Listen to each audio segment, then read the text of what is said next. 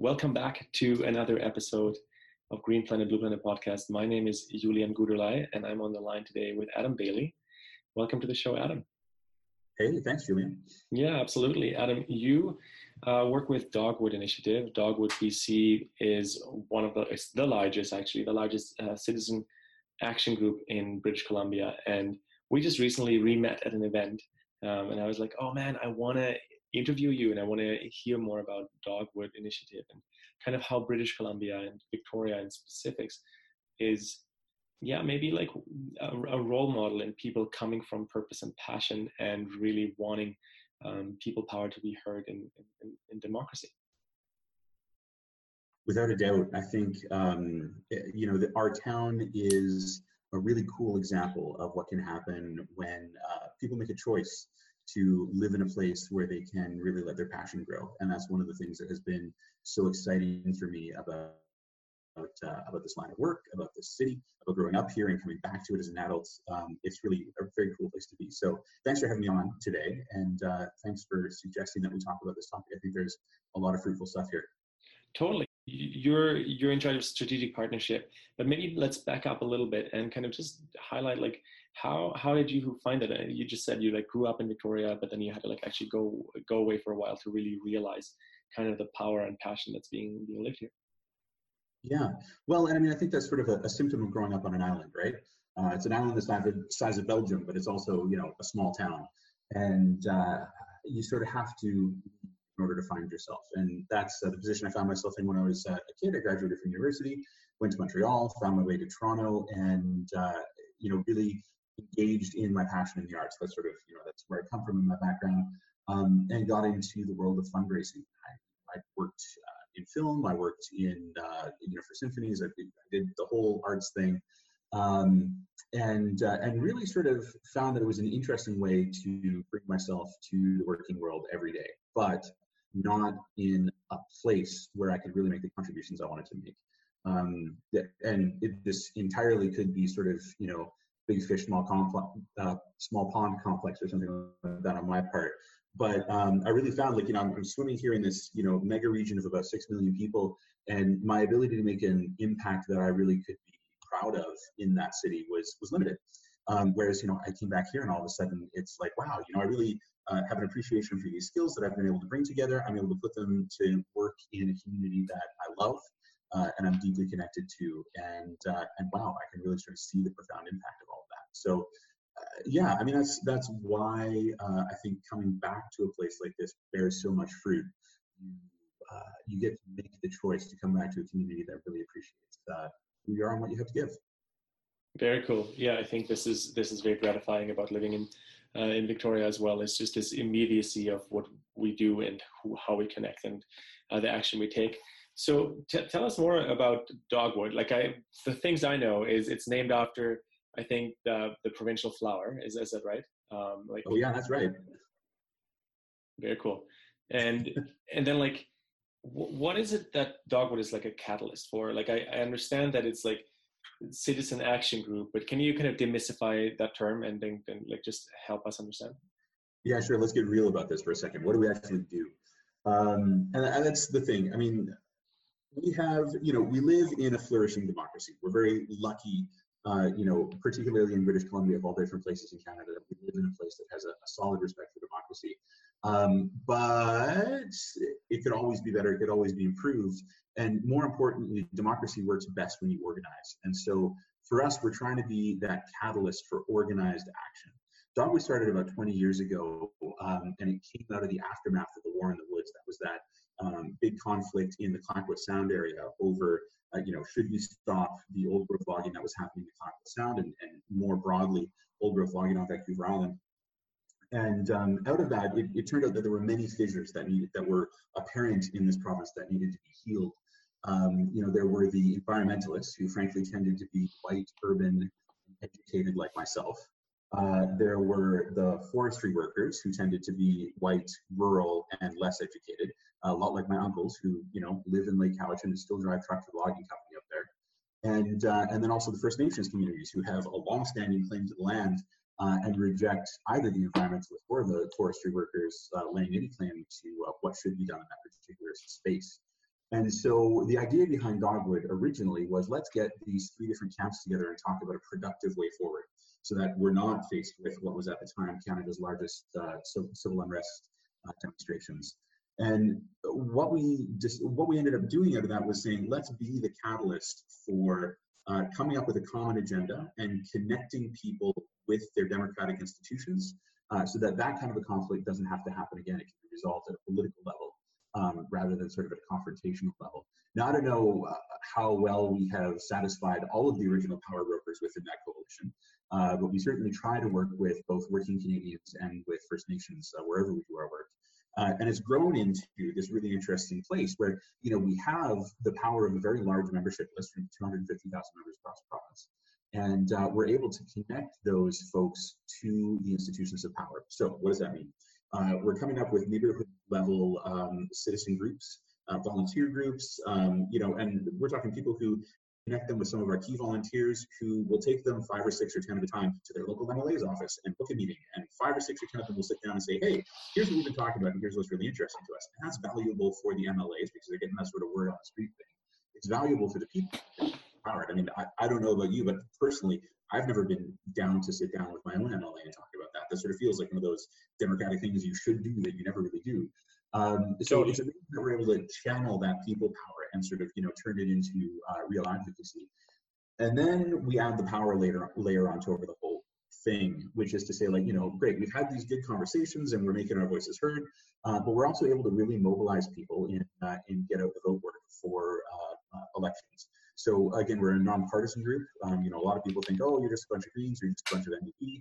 That's not true. We draw support from all across the spectrum, uh, and we also we're not a partisan front in any way. But what we do do is we, you know, vote our values. And uh, a quarter million British Columbians uh, we get in touch with every time there's an election, and we tell them, hey, go out and vote your values. Uh, and that's a pretty powerful force, you know, when you you talk about uh, power in, in our province. So, you know, that's the full catalyst of action, right? Um, you know, a similar alignment of goals and values, a large group of people connecting with their democratic institutions, and then the power piece about uh, really being able to turn out the vote and mobilize people to make a difference. So that's the long form of what we do. Very cool. So how does that really like turn out in in like the day to day? Is it is it a lot of it is like tapping into people's frustration with politics or is it that people just need like actually like to be heard and seen what what they feel and think about politics or is it a lot more constructive than that in in many ways? Hmm. I'd, I'd like to think it's constructive. I also I, I have a theory that all politics is frustration. You know if, if no one's frustrated then nothing changes and then uh, you know and then you're not doing politics if you know if there's a state of no change so uh, you know we're constantly frustrated and there's always something that we want to see changed or see improved um, and i'm sure frankly that people who are doing the politics the uh, mlas themselves are always frustrated because they're sitting there making trade-offs and you know doing the compromise work that you don't have to when we're sitting down at a coffee right. shop so um, yeah i mean uh, there is a lot of that work of just venting our frustration but i think there's also a lot of concrete uh, change and concrete policy work that we work on. I mean, as an example, we uh, you know, last year we were able to celebrate the passage of the ban big money legislation. That was a, a campaign that we came up with collectively um, that said, look, I mean, one of the you know major strategic problems in our province. Um, actually, it's, it's, funny. I'll, I'll, give you a side anecdote to explain. Um, one of the one of the problems with our uh, province is that there there's a lot of uh, corporate and union money that plays a role in uh, in the way the parties fundraise to get elected. Um, some of that money, for example, comes from uh, places like the uh, Calgary Petroleum Club, or sorry, the Canadian Petroleum Club in Calgary, uh, which used to be fundraisers for the Liberal Party. Um, and interestingly enough, um, when I went to renew my Liberal Party membership, which I do every now and again because I like to see what they're doing, uh, you know, in that party, they sent me back my membership papers postmarked from Calgary. It's like it's almost like you know one of British Columbia's big power brokers is is being operated from another province who has interests that are not aligned with the interests that I value. Um, so you know it's interesting to sort of see um, how the money trail uh, guides a lot of uh, policy decisions. Guides is too strong a word, but I mean there really does seem to be like a, a connection between the two. Um, and so for us to be able to do that work of, of uh, constructive work of getting people together and saying, hey, we've got to stop you know, large money donations and returning the power back to people. Um, so that's sort of more of the concrete stuff that we've been doing, like taking the frustration and really turning it into real action. Very cool. Yeah, I'm, I'm asking, and I'm curious about uh, the element of frustration because often this is what kind of um, immobilizes a lot of people um, to get in touch with their local politics. But I think only if we're actually tapping into our authentic voices and our authentic values, as as you said, um, yeah, only then we can actually co-create a reality that that really represents it as well, right? So it's I think it's of utmost in, importance to actually tap into like the people and everyone and hear and hear hear what's going on in people's hearts and, and heads. And so for one, I like totally acknowledge the work of, of Dogwood BC there. Um, so how how how did that turn into your passion? Tell us a little bit more about yourself there. Yeah, totally. Well, I mean, uh, you know, the environment has been a passion of mine in, in a, you know, through my life. Um, I grew up in Victoria, so you know, always uh, exposed to nature. But uh, even more so, I mean, uh, you know, half my family's from Up Island. Like I was saying, I got uncles in Lake Cowichan who are uh, truck drivers for the lumber company. Uh, you know, grand grandpa and all these guys worked in the mill and stuff like that. So there was a lot of going out into the bush, right? Like that was uh, that was just sort of what you did. And uh, you know, particularly in summers, we spent a lot of summertime uh, just out there in, in the forest. Um, and I value that, you know, and uh, and I it's easy to find your frustration when you take a look at things like raw log exports or fish farms or, or you know oil tankers going through the Strait of Juan de Fuca. Um, that all just seem like wrong-headed decisions at the end of the day. Um, and that's sort of you know that's where the frustration happens. And, and I think you know on the market frustration that you were talking about a little bit earlier too, that's that's like a key thing. When people get you know trying people get frustrated so easily. And this summer was a great example of it too. When um, you know in august we had the fires we had smoke everywhere in british columbia for three weeks. You simply could not escape the fact that climate change is happening. Are you know we are the province is on fire and as much as we like to think that we live in this you know green peaceful uh, beautiful place that maybe is a refuge from everything else that's going wrong out there. We're not, you know, everyone on this planet is exposed to risk at this. Um, and it's so frustrating to feel like, you know, man, we've been screaming at the top of our lungs for a decade or more about the urgent need to, you know, take action on this and make some real change. And, uh, and no one's listening so that frustration is so hard and it's in those sorts of critical moments that you really have to figure out how to get people reconnected to their passion and to their heart place uh, and recognize that it's like hey you know I, I know things are frustrating and we've been screaming at the top of our lungs and it just seems like nothing that we do is going to make a change but the fact that we're doing it is the important part. We still have to find that place like where does my passion come from? What is the change that I'm trying to make? Why am I stronger together with other people than I am alone on my own? And and you really have to do that work to sort of reconnect people to those fundamental principles. Otherwise, yeah, you know, you can just be isolated in frustration. Yeah, and you can really let that tear you apart and make you just sort of feel like, well, there's no change I could possibly make, so it's not worth doing anything. Um, but it's re- the hard work is really what uh, allows you to act collectively for a better future, and that's more important now than it ever has been. It's going to be more important going forward than it is even today. Powerful. I really like where where you just took this. I think um, seeing the the power and the ability that lies in the collective and in collaboration, despite the challenge or despite the confrontation or despite the frustration, but actually because of it tapping into and then kind of uh, opening up all the the possibility that's that that's um, kind of yeah just yet to be discovered right? Very cool. What what other like insight um, you feel like you've learned working in you know like a citizen action group and working with people who um, want to donate to citizen action groups and, and like being kind of in the middle between politics and where people power is? Like what what other pieces um, do you feel are just like you learned because of this very unique situation Oh, for sure. I mean, the first thing that pops to mind automatically is that we have no idea what the future holds. Oh my goodness, we have no idea what the future holds. I think when I started this job last May, uh, it was before even the provincial election had taken place that got us our, our latest government.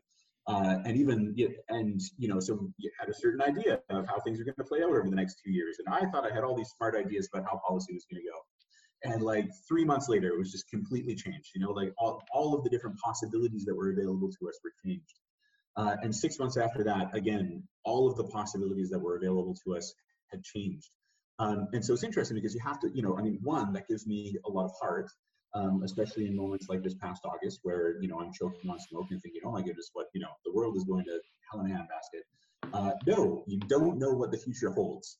Um, but it also it really drilled into me the need um, to have agility as an organization. And again, this is um, something that I'm only learning now in the Citizen Action Group. Um, again, like I said, I was in the institutional arts industry in Toronto for about 10 years, uh, working for the Symphony and the Film Festival, and um, you know, not to slag them in, in any way, but I mean, we're talking about institutions that have been around for 40, 90 years and they have a way of doing things and they have a strategic plan that was set to you know by the board of director before the current board of directors five years ago. And of course you're going to execute on those metrics. Um, and and it becomes more about sort of weathering changes but sticking with the plan rather than building a plan that is receptive to the way things have changed. Right. Here coming you know coming to victoria i think uh, i really really appreciate the value of learning how to work with an agile organization that goes, sure, we think what the next year, we think we know what the next year might look like. Uh, but goodness, you know, as things change, we're going to take advantage of the opportunity and we're going to learn to use everything, you know, to our advantage as we, as we move forward. So that's been a huge learning curve here and very positive. Very great point to be adaptive kind of with well how we we do things as companies or as organizations or as foundations, right? I think the tech industry and the like startup scene very much prides itself for having this kind of agility. Um, and obviously, governments and institutions are somewhat more uh, static, I guess, and it, it, could be the right word. Yeah. um, yeah. So, so how how does that how does it relate to the work you do though with with raising funds for for Dogwood? Like, is it really um, is it really just people who have the environment at heart, or is it actually a wide spectrum of people who just really want more um, people power to be lived? Yeah, I think people power is the way to go with that one. It, it's a whole spectrum, honestly, right?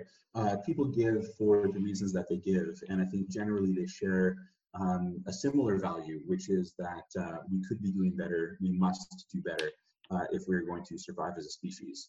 Um, and you can come at that from a bunch of different directions, but it's a pretty common value. Um, you know, the folks who entrust their money to us, they trust it to us, and they trust that we're going to make with that. Um, you know, we're not a registered charity, so uh, it's not like we're getting tax receipts or any sort of benefit. I mean, this really is, uh, you know, money that folks are saying, I, I like the work that you're doing and I want to see you do more of it. Um, and so it's on us to prove that we're uh, we're doing good with that and that we're making the kind of change that they want to see in the world. Um, you know, and thankfully they you know continue to uh, renew their support, and so obviously they're making that vote of confidence there. But it's about that change. It's about trying to be the catalyst and trying to be strategic about the change that we're making in the world. Um, and you know, as a result, as a result, we have to be agile like that, right? We have to have a strategy strategy that can adapt to changing political circumstances. Um, you know, so that we're not stuck a year from now continuing on the same sort of path. Uh, even though you know maybe there's been another decision that's come from the federal court of appeal about the Kinder Morgan pipe, sorry, Trans Mountain pipeline.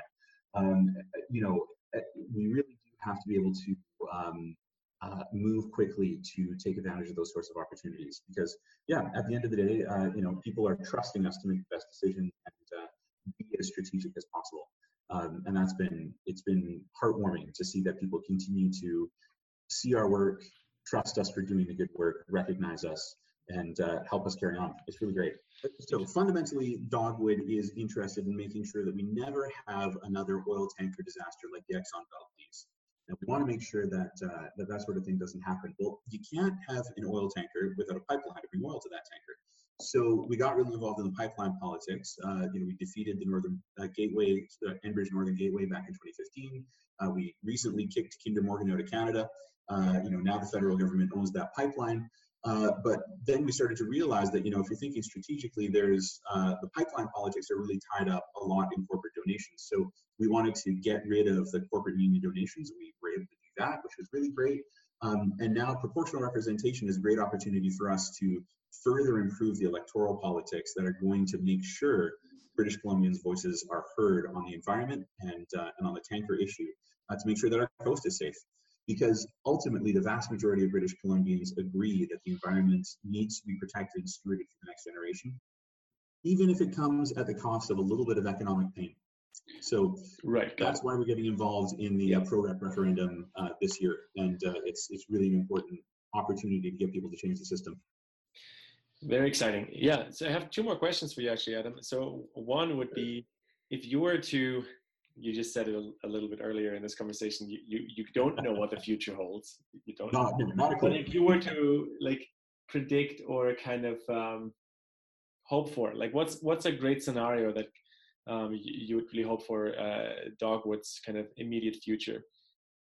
Oh, absolutely. I uh, I wish I had our strategic plan right in front of me because we actually we start our whole strategic vision with uh, the nightmare and the dream. Um, you know, and the nightmare is uh, fairly self-explanatory, but the dream, honestly, is that local communities um, have power to make their own decisions over what happens in their backyard. So, you know, ultimately, we're not seeing uh, a pipeline being railroaded through First Nations communities that don't want it. We're not seeing coal trains being driven through uh, communities like Surrey and Delta that don't want coal. Uh, you know, we're not seeing communities uh, across the lower mainland and on Vancouver Island that are threatened by oil spills because of tankers that are coming through there. Uh, and more importantly, we're seeing communities that are positively empowered to make changes that are going to see them through the next uh, several generations. Uh, you know, I, I, think frankly that looks a lot like what we see here in Victoria you know, where we really do have strong local governance, and that was, you know, reaffirmed a few days ago that we have strong tools of local governance and people who are really uh, looking looking out for making the best decisions that are in the best interest of Victorians. Um, but you know, it also means that we're uh, we're in dialogue both with uh, the federal government and the provincial government about um, how to make sure that British Columbia's interests are, are being taken to heart, and of course that we're in dialogue with our local First Nations, uh, making sure that we're listening when they're saying, hey, here is, you know, here is the way that we've always looked after this land, and here is what we need to do in order to make sure that it's treated properly going forward. Um, so that's that's a broad strokes of, of the dream of what I'd like to see, and I think that that's achievable. You know, the the actual steps to get there, I, I think, are subject to change as the winds change. Uh, but if we work together and we really come from a good, honest place, we can get there. We can get there faster than you think. Beautiful. I like your your optimism on that let's take this dream like a whole um, bracket larger. So one of the questions I actually started this podcast with is um, if we as humanity had a shared vision for planet Earth, uh, what would yours look like? And let me kind of give you a time frame, like go a little bit wider than just like the next 10, 15, 20 years. Like what's a, a vision that if you were to like dream up planet Earth and the way we live and how, we, how it feels, maybe 50, 100 years into the future, maybe 200 years like how, how what what resonates with you on that kind of scale oh wow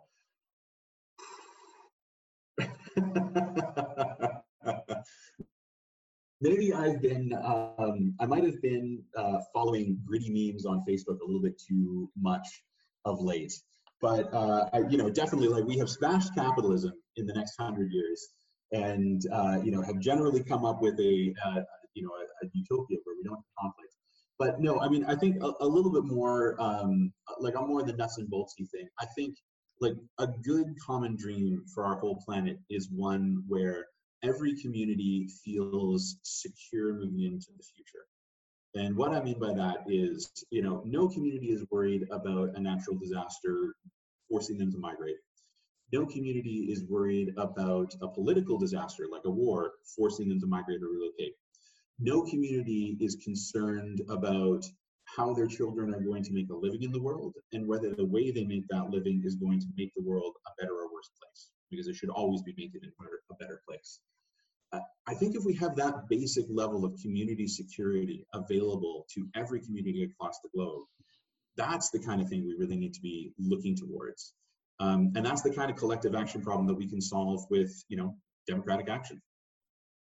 Very beautiful. I like how you use the community angle that you live every day and breathe every day in your answer there as well. No, it's it was a very very authentic, and I, really appreciate hearing all these different angles of this um, this impossible question to answer because no one knows what's going to happen the next 200 years. I just really think we, um, as humans, are we're in a position where we can either dream together or dream uh, against each other, and mm. I think it's pretty obvious what to choose.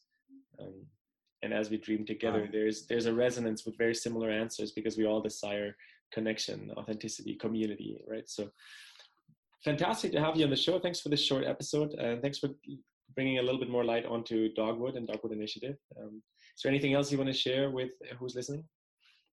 Oh gosh, um, not to share, but I did actually want to throw a question back at you, Julian, because uh, I know we, you know we share a love of this beautiful city that we're at, and uh, you know, I mean, you uh, you're an international traveler who has opportunities all across the world, um, and I, I, very much uh, appreciate watching your you know your various different posts as you travel. But I'd like to know for you, why have you chosen Victoria?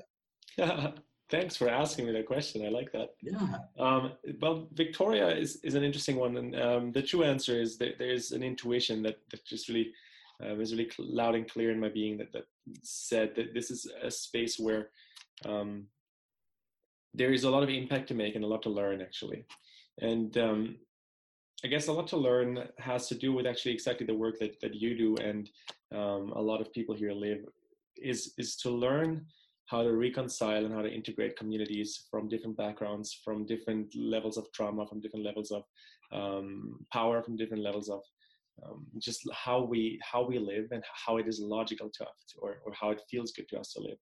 Um, kind of how you answered this 200 year question initially. You're like, well, I hope within the next 100 years we will be able to scrape capitalism. Um, and yeah, I, I, personally also hope they will find a better evolution of what we're living in 2018 but so the, the honest answer is intuition and i think also as a destination the pacific northwest is increasingly more and more interesting. I mean you mentioned the gta toronto being like a 6 million people agglomeration. If you draw a, a wider circle around victoria it's pretty much the same actually with vancouver with seattle. Um, and there's a lot of um, really interesting um, yeah thought culture i would call it like a, a zeitgeist really being lived and um, increasingly more and more opportunities in technology, increasingly more and more opportunities in, in, in gaming and gamifying things like um, in Seattle, Airbus, uh, EA Games, like all these big companies, uh, they, they operate from this part of the world for a reason. But then also, I think for me, really another piece to learn and not just to appreciate and, and enjoy, but actually to learn from is this pristine nature that we have on the uh, on the island in, on Vancouver Island, and this mm. responsibility that comes with it to understand it's you know we can't take it for granted. It's it's we're part of that nature and mm-hmm. only as such can we actually really unfold the true potential of the human soul i believe. So um, yeah that's my my somewhat uh, more more oh, intuitive answer here but yeah. That's beautiful. Yeah thank you well thanks for asking very much appreciate that uh, sure. thank you for thank you for being up for this short interview and um, yeah, it was a pleasure to have you on the show. Yeah, thanks so much for having me.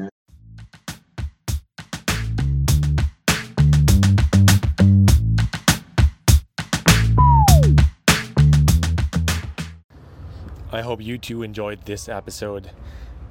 Make sure to subscribe to the podcast on either iTunes or Spotify, Green Planet, Blue Planet Podcast, and join me and others in the conversation on Facebook, Green Planet, Blue Planet Podcast. Wherever you are, have yourself a stellar day.